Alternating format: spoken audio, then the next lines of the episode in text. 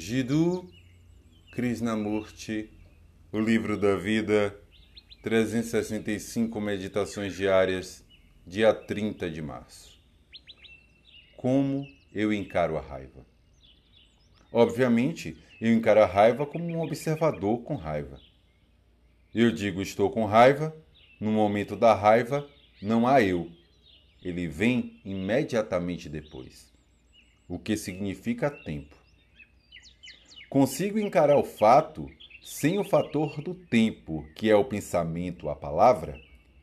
Isso acontece quando há o olhar sem o observador. Veja onde isso me levou. Agora começo a perceber uma maneira de olhar, a percepção sem opinião, conclusão, condenação, julgamento. Por isso, percebo que pode existir o ver sem o pensamento que é a palavra. Então, a mente está além dos aglomerados de ideias, do conflito da dualidade e de todo o resto. Desse modo, como posso encarar o medo sem que ele seja um fato isolado?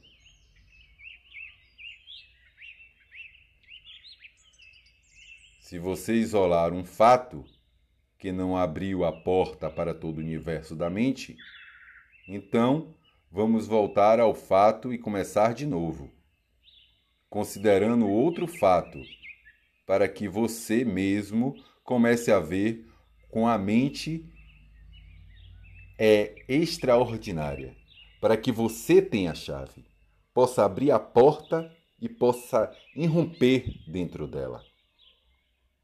A mera consideração de um medo da morte, do vizinho, do seu cônjuge dominador.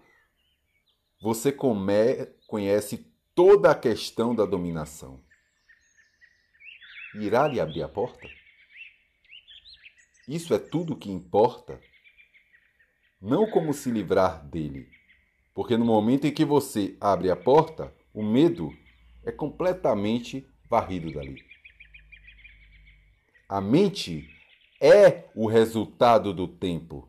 E o tempo é a palavra.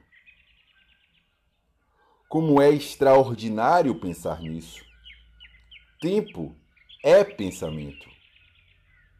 Acredita-se que ele gera medo, que ele gera o medo da morte.